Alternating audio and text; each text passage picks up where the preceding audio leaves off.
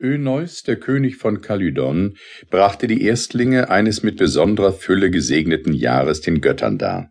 Der Demeter Feldfrüchte, dem Bacchus Wein, Öl der Athene und so jeder Gottheit die ihr willkommene Frucht. Nur Artemis wurde von ihm vergessen und ihr Altar blieb ohne Weihrauch. Dies erzürnte die Göttin und sie beschloss, Rache an ihrem Verächter zu nehmen. Ein verheerender Eber wurde von ihr auf die Fluren des Königs losgelassen. Glut sprühten seine roten Augen, sein Nacken starrte, aus dem schäumenden Rachen schoss es ihm wie ein Blitzstrahl, und seine Hauer waren gleich riesigen Elefantenzähnen. So stampfte er durch Saaten und Kornfelder hin.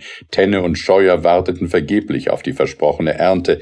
Die Trauben fraß er mitsamt den Ranken, die Olivenbeeren mitsamt den Zweigen ab. Schäfer und Schäferhunde vermochten ihre Herden, die trotzigen Stiere ihre Rinder nicht gegen das Ungeheuer zu verteidigen. Endlich erhob sich der Sohn des Königs, der herrliche Held Meleager, und versammelte Jäger und Hunde, den grausamen Eber zu erlegen. Die berühmtesten Helden aus ganz Griechenland kamen zu der großen Jagd eingeladen, unter ihnen auch die heldenmütige Jungfrau Atalante aus Arkadien, die Tochter des Jason. In einem Walde ausgesetzt, von einer Bären gesäugt, von Jägern gefunden und erzogen, brachte die schöne Männerfeindin ihr Leben im Walde zu und lebte von der Jagd. Alle Männer wehrte sie von sich ab, und zwei Zentauren, die ihr in dieser Einsamkeit nachstellten, hatte sie mit ihren Pfeilen erlegt. Jetzt lockte sie die Liebe zur Jagd hervor in die Gemeinschaft der Helden.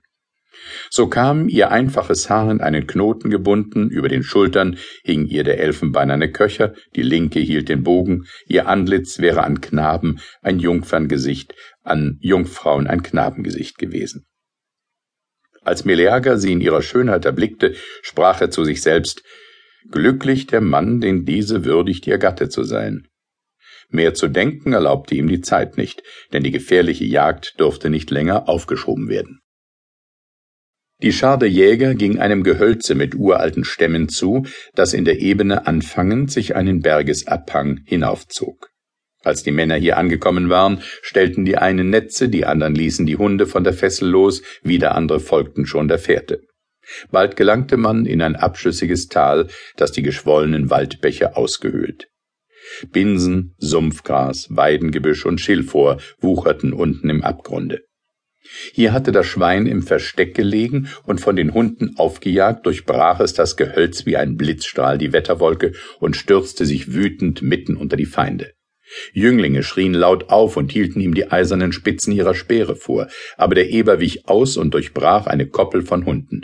Geschoss um Geschoss flog ihm nach, aber die Wunden streiften ihn nur und vermehrten seinen Grimm. Mit funkelndem Auge und dampfender Brust kehrte er um, flog wie ein vom Wurfgeschosse geschleuderter Felsblock auf die rechte Flanke der Jäger und riss ihrer drei tödlich verwundet zu Boden.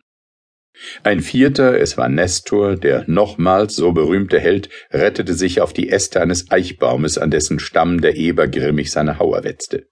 Hier hätten ihn die Zwillingsbrüder Castor und Pollux, die hoch auf schneeweißen Rossen saßen, mit ihren Speeren erreicht, wenn das borstige Tier sich nicht ins unzugängliche Dickicht geflüchtet hätte. Jetzt legte Atalante einen Pfeil auf ihren Bogen und sandte ihn dem Tier in das Gebüsch nach. Das Rohr traf den Eber unter dem Ohr, und zum ersten Mal rötete Blut seine Borsten. Meleager sah die Wunde zuerst und zeigte sie jubelnd seinen Gefährten. Für wahr, o Jungfrau, rief er, der Preis der Tapferkeit gebührt dir.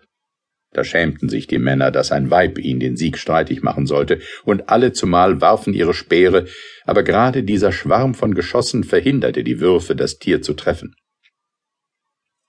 Mit stolzen Worten erhob jetzt der Arkadier Ankaios die doppelte Streitaxt mit seinen beiden Händen und stellte sich zum Hieb ausholend auf die Zehen. Aber der Eber stieß ihm die beiden Hauer in die Weichen, ehe er den Streich vollführen konnte, und er stürzte von Blut gebadet mit entblößten Gedärmen auf den Boden. Dann warf Jason seinen Speer, allein diesen lenkte der Zufall in den Leib des Keladon. Endlich schoss Meleager zwei Speere hintereinander ab. Der erste fuhr in den Boden, der zweite dem Eber mitten in den Rücken.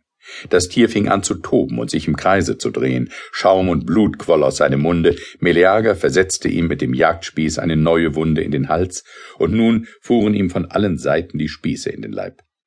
Der Eber, weit auf der Erde ausgestreckt, wälzte sich sterbend in seinem Blute.